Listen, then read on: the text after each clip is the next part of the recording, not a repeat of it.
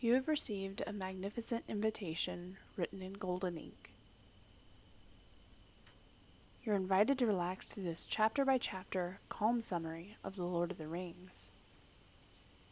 You can listen, ignore, or a little of both.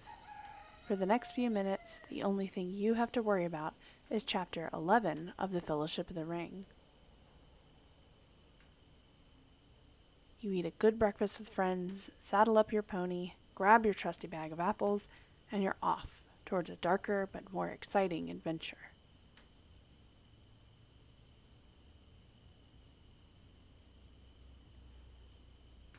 Throughout the last episode, Strider patiently convinces the hobbits that he is trustworthy. A letter turns up that Butterbur forgot to send three months ago that corroborates his story by proving that he is a friend of Gandalf and that his true name is Aragorn. The mystery of the missing Gandalf deepens, and some unintentional spying by Merry makes it clear that there are at least two Black Riders in Bree. They realize the riders, thanks to some shady collaborators, probably know exactly where the ring and the ring bearer are at that exact moment. The night ends with Frodo accepting Strider's suggestion to move rooms for the night, and we can take a breath and realize that, if nothing else, the hobbits are finally in competent hands.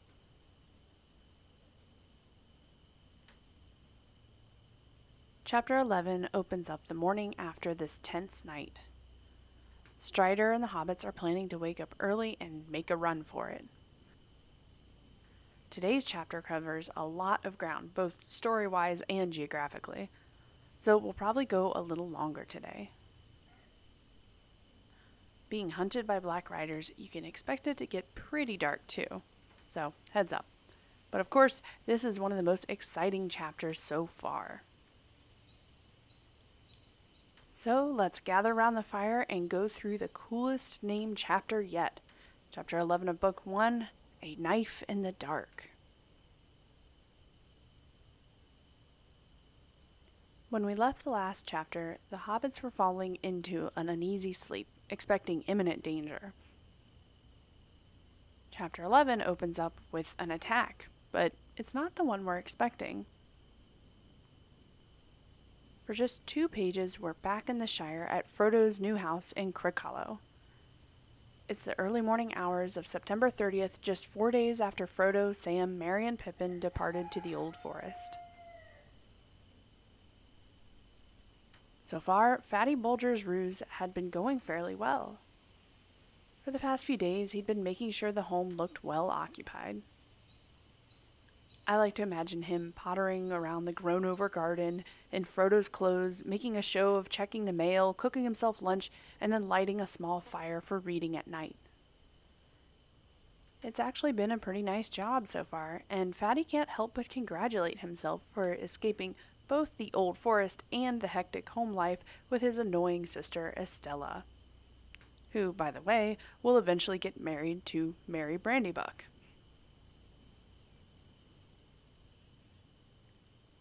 It was all going well until the fourth day.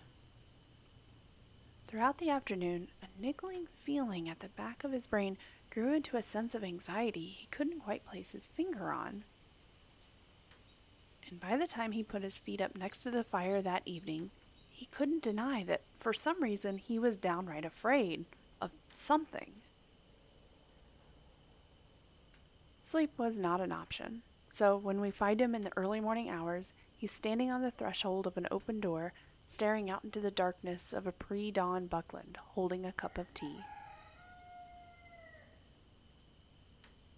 It's dark, chilly, and damp. Was that a shadow moving over there, under the tree near the lane? He rubs his eyes. When the gate appears to open and close on its own, he freezes, but quickly shuts and locks the door. In the last chapter, Strider told us that the Black Rider's power is in terror, dark, and loneliness, and that they will not openly attack a house where there are lights and many people. And now we find our homebody, Fatty Bulger, alone in a dark cottage a mile from the closest house. We see three dark shapes move down the lane and take up positions two at the corners of the house and one at the front door. It's a tactic that will allow them, when the time is right, to overwhelm by force and cut off escape. They stand motionless for a long time. But then, quote, the figure by the door moved. In the dark, without moon or stars, a drawn blade gleamed as if a chill light had been unsheathed. There was a blow, soft but heavy, and the door shuddered. Open in the name of Mordor, said a voice thin and menacing. At a second blow, the door yielded and fell back, with timbers burst and lock broken. The black figures passed swiftly in. At that moment, among the trees nearby, a horn rang out. Like Merry in Bree, Fatty's made one final burst of bravery before he's overcome by fear. As we watched the shapes waiting to attack, he slipped out the back door and sprinted the mile to the next house. The hobbits inside were awakened to a collapsed Bulger on their doorstep spluttering out something about enemies in the Shire. Thank Iluvatar this isn't Hobbiton because the Bucklanders waste no time in raising the alarm. All of a sudden, the Black Riders are confronted by lights and people. But it doesn't matter. They now know that the ring bearer has escaped, and they waste no time galloping off eastward toward our heroes.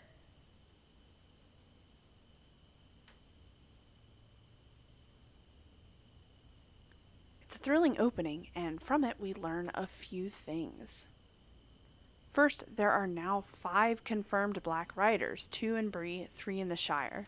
And though their list of terrifying abilities grows with every chapter, we now know that telepathic communication is not one of them. We know this because the two wraiths in Bree detect the ring and its bearer on the evening of September 29th. But the other three wait around until the following morning to attack the decoy house in Crickhollow. And finally, on a happier note, we're beginning to learn about the courage hidden in the average hobbit. Our only knowledge of Fatty is framed by his refusal to go on the adventure, citing the rumors surrounding the old forest. Mr. Bulger is our avatar for the average hobbit, the majority who think boating is for daredevils only. But when push comes to shove, even he is able to find his courage and do what needs to be done. The hobbits will need to call on this hidden bravery during the occupation of the Shire, which, believe it or not, will actually begin picking up speed not too long after this episode.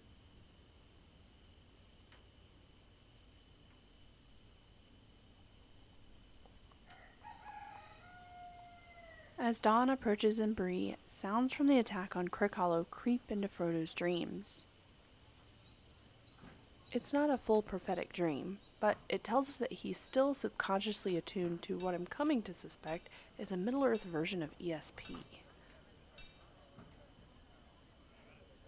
Groggy from the previous night's excitement, he opens his eyes to see Strider pulling back the curtains, letting in the cold air in the first light of the morning.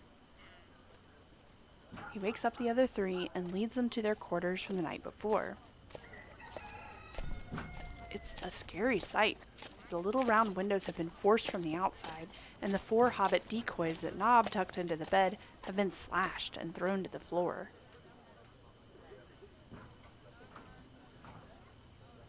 Now, if you've seen the movies, you're probably picturing the scene where the Black Riders break into the Hobbit's room and slash the beds at night. It's a great way to show how scary and evil they are, but there's actually plenty of evidence that they weren't the ones responsible. In the last chapter, Strider states pretty plainly that the Riders won't openly attack a place with so many lights and people, like we've talked about before. He also goes on to hint that the same can't be said for the people they've employed.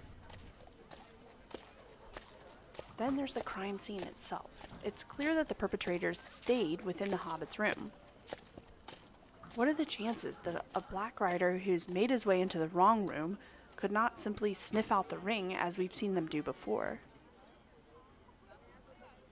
And then there's the slashing of the Hobbit decoys. We've seen the Wraiths in Crickhollow act with extreme patience and planning, and as we'll see later, little interest in actually killing the ring bearer. I think that this vandalism seems much more human, perhaps the violent outburst of someone who just realized that a lucrative bounty had slipped through their fingers. And by the way, it's the three men from the last chapter who can visually identify Frodo, not the Riders. So while we'll never know for sure, the evidence points strongly toward Harry, Bill, and the Southerner being sent on a mission to incapacitate Frodo and bring them back to the waiting riders. A mental image I find way more terrifying than two towering wraiths in cloaks and swords trying to stealth crawl their way through a hobbit window in order to get the drop on Frodo.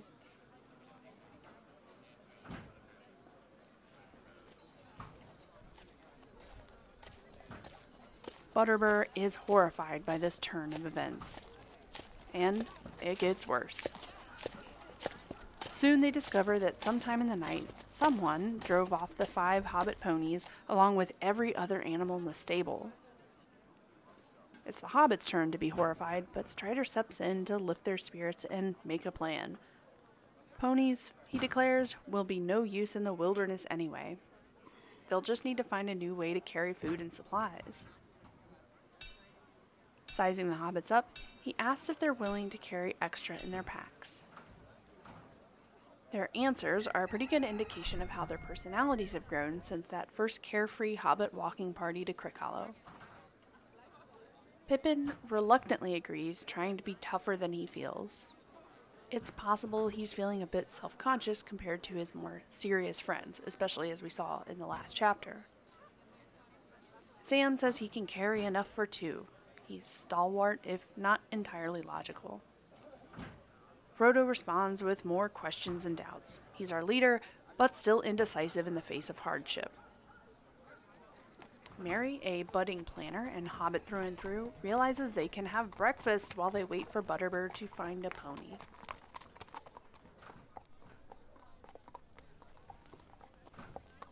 And so they find a small table out of the way and eat a good breakfast together. Though everyone's anxious, I like to think that they try and enjoy it as much as possible. After all, there's nothing they can do at the moment, and it's one of their few prepared meals eaten indoors for some time. Picture Strider and the hobbits digging into a huge pile of eggs as they begin to get to know each other. Maybe they're astonished at how quickly he eats from a life on the run and maybe he's gobsmacked at the sheer amount that the hobbits can put away.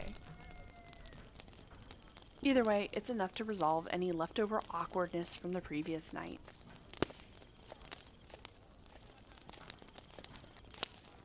So they've double checked their packs, helped clean up the trashed hobbit quarters, and are chatting in a small room overlooking the inn yard when they finally see Bob come back to the prancing pony. His news is grim. The only horse or pony available in Bree belongs to none other than Bill Ferny, the one we know is working for the Black Riders. The poor animal is old, half starved, and being sold for triple its worth. Frodo suspects some sort of trap, but Strider tells the group it's probably just Ferny rubbing salt in the wound. Butterbur pays Ferny for the pony, and he even offers the hobbits more money for their lost ponies. It looks like he's on the hook for the horses that belong to the group of Southerners until it's discovered that one of their group has disappeared in the night. It's clear that this is the shady character described as the squint eyed Southerner. Butterbur seems to avoid paying damages by accusing them of associating with a horse thief even if they can't remember when he joined their party. It's an interesting window into how Middle Earthers view liability. Both Frodo's party and the group of Southerners have some degree of culpability in the loss of the stable animals. Frodo for neglectfully drawing the attentions and actions of bad actors, and the Southerners for bringing the suspect to the scene in the first place, even if they didn't know that that's what they were doing. But it's Frodo who gets restitution for the lost ponies. And it seems like a pretty straightforward decision because the Southerners immediately subside when this all comes to light. But there's no need to call in a Breelander lawyer, if those even exist. In a rare look into the future, we learn that it's all happily resolved when most of the animals that had bolted in the night eventually come wandering back. Frodo's ponies wander all the way back to Tom Bombadil, who amazingly catches wind of the whole episode and sends them back to Butterbur. Again, so many questions surrounding Bombadil, even just from this one tiny reference. How on earth did he hear, especially when we know that Bree is outside the bounds of his realm? And if he can't be bothered to care about things outside of those borders, why does he care about Barliman Butterbur taking a loss of some silver pennies? Apparently, no matter how far behind we leave Tom Bombadil, we'll never truly escape the mysteries around him.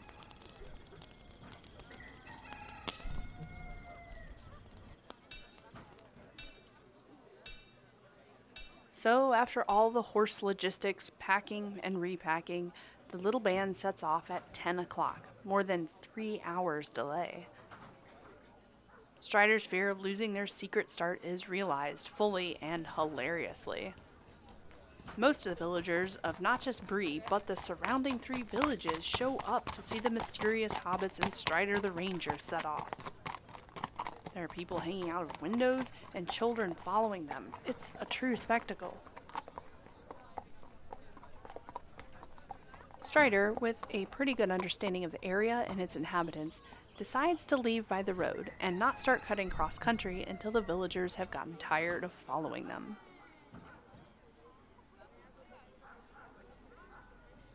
So finally, after much delay, our six heroes say goodbye to the inn and leave town. You heard me, six. That's four hobbits, Aragorn, and the quote, bony, underfed, and dispirited pony Sam's named after its old owner, the evil Bill Ferny. As they all trudge out of Bree carrying more than is comfortable, Sam notices that Bill the pony has a little more pep in his step, as if he's already approved of his new life. I'm just gonna say right here that if you don't love Bill the pony, we can't be friends.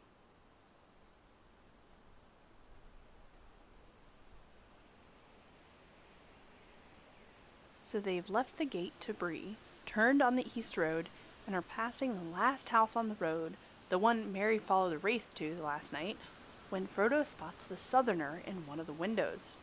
And guess whose house it is? Bill Ferny. I know, shocking. By the way, the southerner is described as having a sallow face with sly, slanting eyes. Yikes. Once again, we have a bad guy being described first and foremost by his stereotypically non white features. We talked about this a little in the last episode, so for now I'll just point out the obvious fact that this is problematic and point you toward the supplemental episode on racism in Middle Earth that I'm planning to throw up after episode 12. Okay, back to it.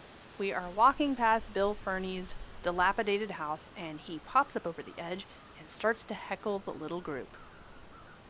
He calls Aragorn Stick-at-naught Strider, which to me sounds like more of a compliment for an even tempered person.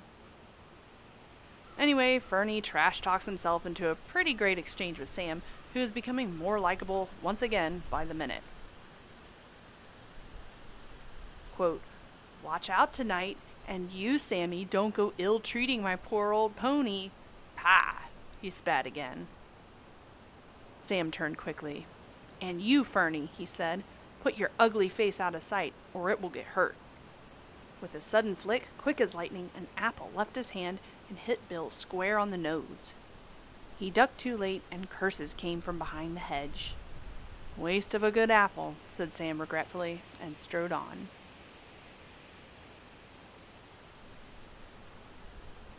From here, time begins to speed up, and we begin to get beautiful descriptions of the country they're passing through.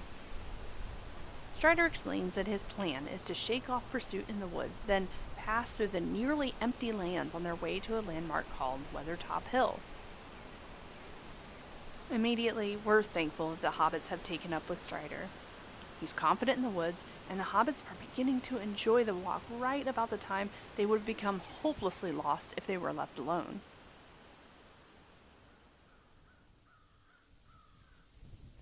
The plan seems to work. On the third day out from the Prancing Pony, they leave the forest for an almost disorientingly wide open territory. Still, Strider knows where he's going, and he breaks the news to the hobbits that they'll have to take a shortcut through the mosquito filled swamp called the Midgewater Marshes. They endure the boggy terrain and bug bites valiantly, and on the second night they make camp, nearly out of the insect's range.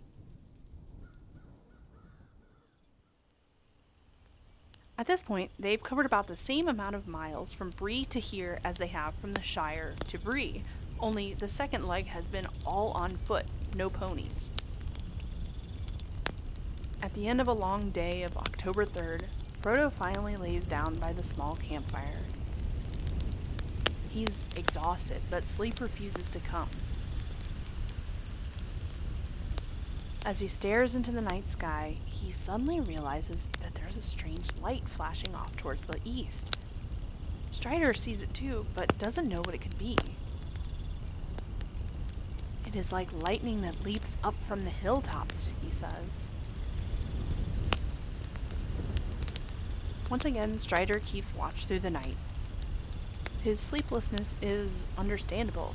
Here he is, chaperoning a hapless group of hobbits through the wilderness. They're being hunted by the Black Riders, and only he understands what they truly are. His friend Gandalf is missing, food is short, and he is two weeks at least out from the safety of Rivendell. And now, there are strange lights appearing in the direction they'll be heading the next day. And speaking of the next day, he's not entirely sure that this plan to head for Weathertop is a good idea. As he looks out toward the flashes, Aragorn is probably thinking that there's a chance that everything he's fighting for will meet its end out here in the wilderness soon.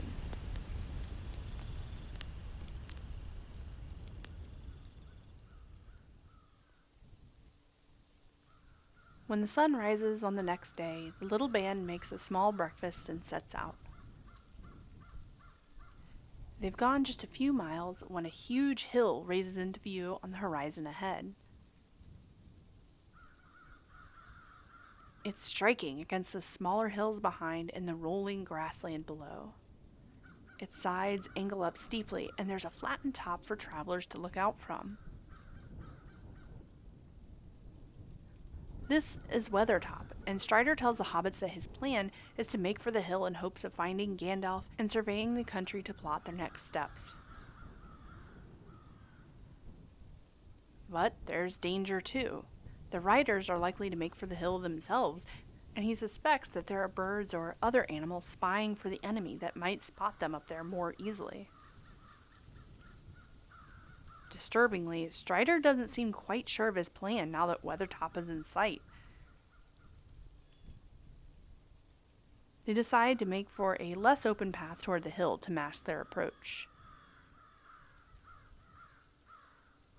The hobbits feel uneasy, and even the empty landscape is depressing.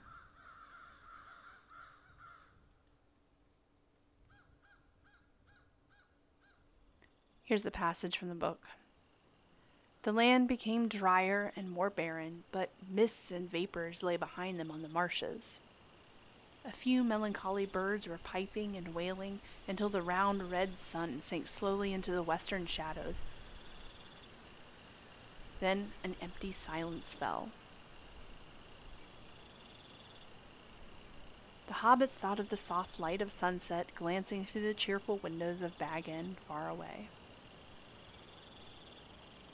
At the day's end, they came to a stream that wandered down from the hills to lose itself in the stagnant marshland, and they went up along its banks while light lasted.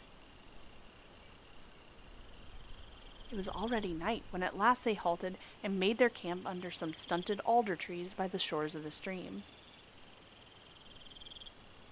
Ahead there loomed now against the dusky sky the bleak and treeless backs of the hills. That night they set a watch, and Strider, it seemed, did not sleep at all.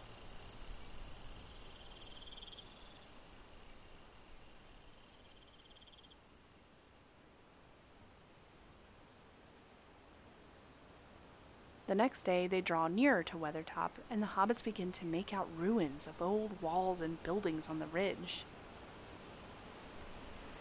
It has to be a surreal moment.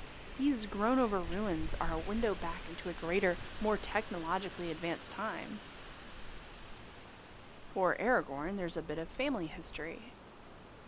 It's the place where an ancestor was killed when the Witch King's forces burned and destroyed it. It's an ominous fact, considering the present situation.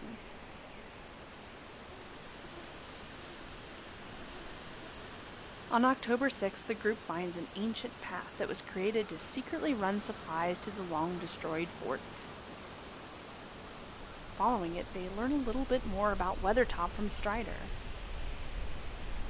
If they're taken aback by this ranger's knowledge of local history, it's nothing compared to when Sam steps up with some answers of his own. For the hobbit with the least social stature in the party, this has to feel pretty good for him. It's along this little part of the journey that we learn something else about Strider. He's superstitious. When Frodo jokes that he's losing enough weight to end up a wraith, Aragorn unexpectedly jumps in to tell Frodo not to say such things aloud.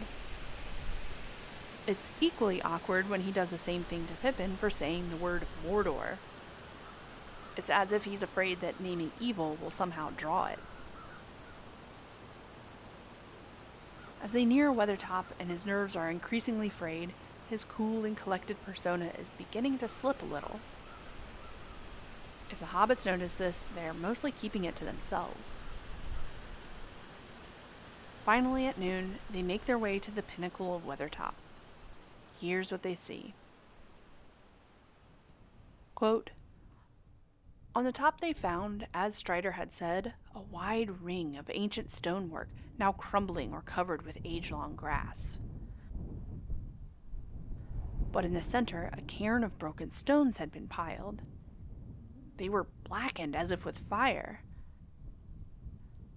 About them, the turf was burned to the roots, and all within the ring, the grass was scorched and shriveled, as if flames had swept the hilltop, but there was no sign of any living thing.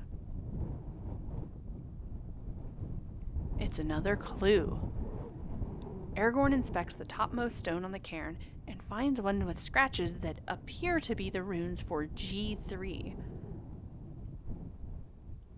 Though he can't be sure, Strider interprets the symbols to mean that Gandalf was here on October the 3rd and that he was in a great hurry. It's beginning to fall into place. October 3rd was the same night they saw the mysterious flashes. It conjures up an image of Gandalf creating great waves of fire to fend off attackers.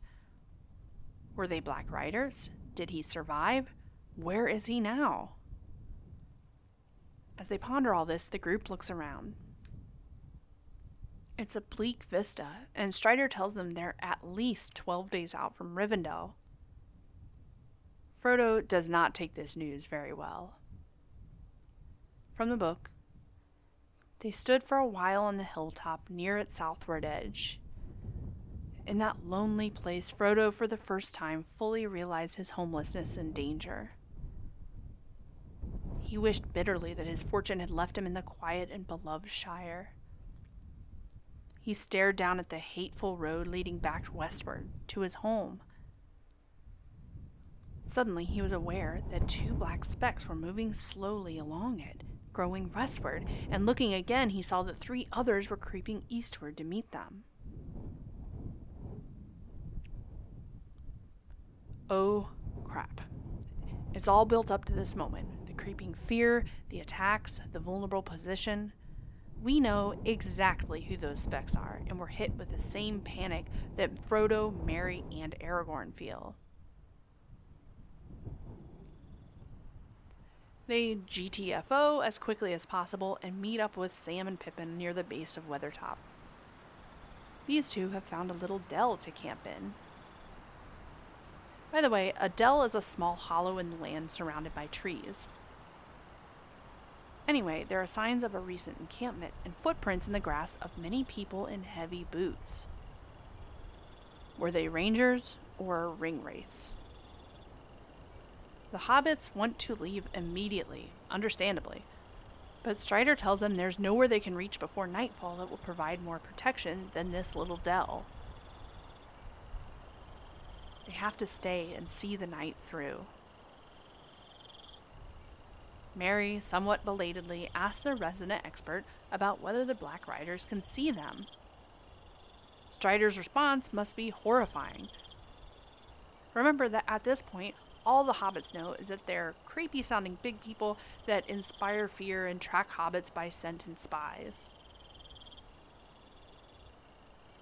As the sun sets and their enemies draw near, Aragorn drops this bomb. Quote, They themselves do not see the world of light as we do, but our shapes cast shadows in their minds, which only the noon sun destroys and in the dark they perceive many signs and forms that are hidden from us. Then they are the most to be feared. And at all times they smell the blood of living things, desiring and hating it. Senses, too, there are other than sight or smell. We can feel their presence. It troubled our hearts as soon as we came here and before we saw them. They feel ours more keenly. Also, he added, and his voice sank to a whisper, the ring draws them.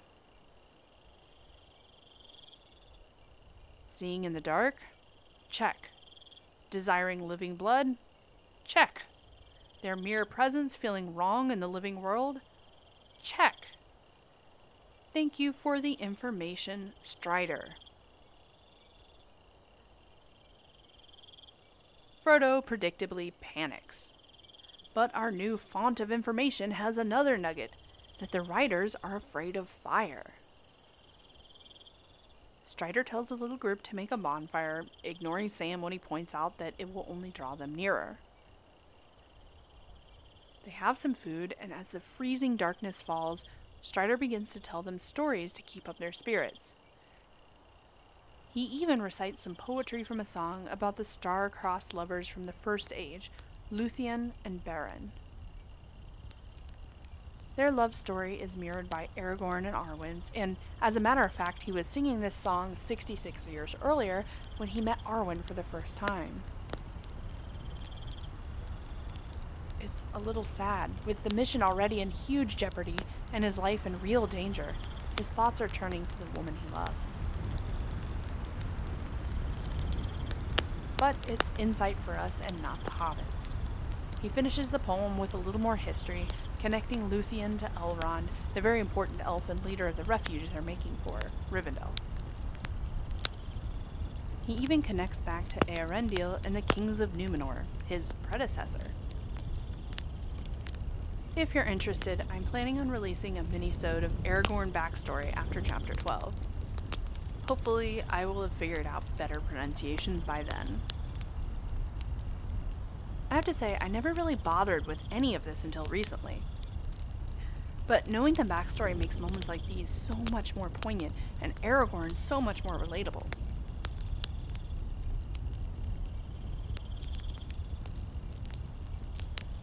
After his monologue, Strider understandably falls silent in thought. But at that moment, Merry sees a dark spot outside the dell. He and Sam walk a ways away from the fire to investigate, but quickly run back with reports of something creeping up the slope.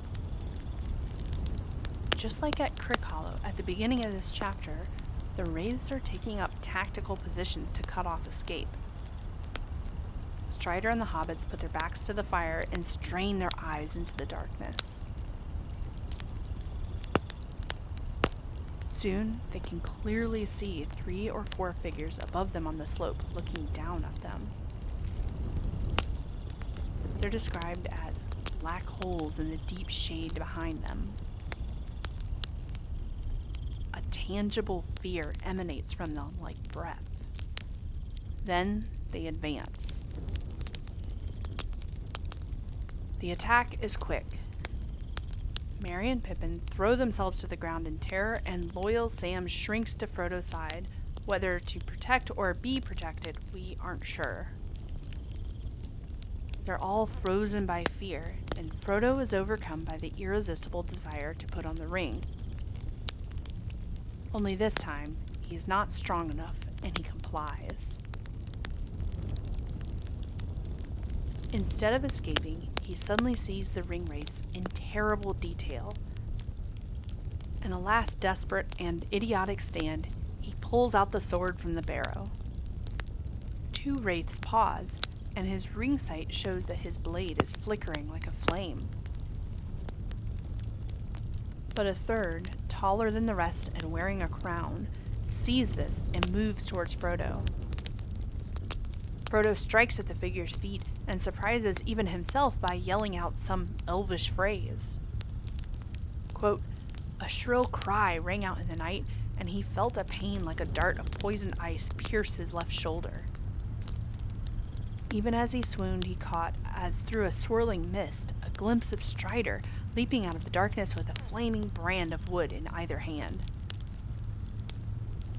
With a last effort, Frodo Dropping his sword, slipped the ring from his finger and closed his right hand tight upon it.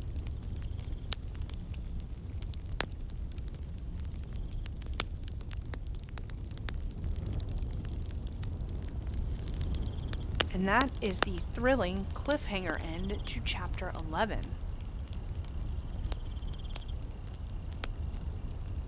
In the next chapter, we'll have the maybe even more thrilling sprint to the finish line of Rivendell. It'll also be the last chapter of Book 1. So just as a quick reminder that I'll be taking a break after Book 1, but before Book 2 comes out, I'll be releasing some of those mini-sodes I've been talking about with extra supplemental information and a review of the story so far. So thank you guys all so much for listening today. I'll see you next time.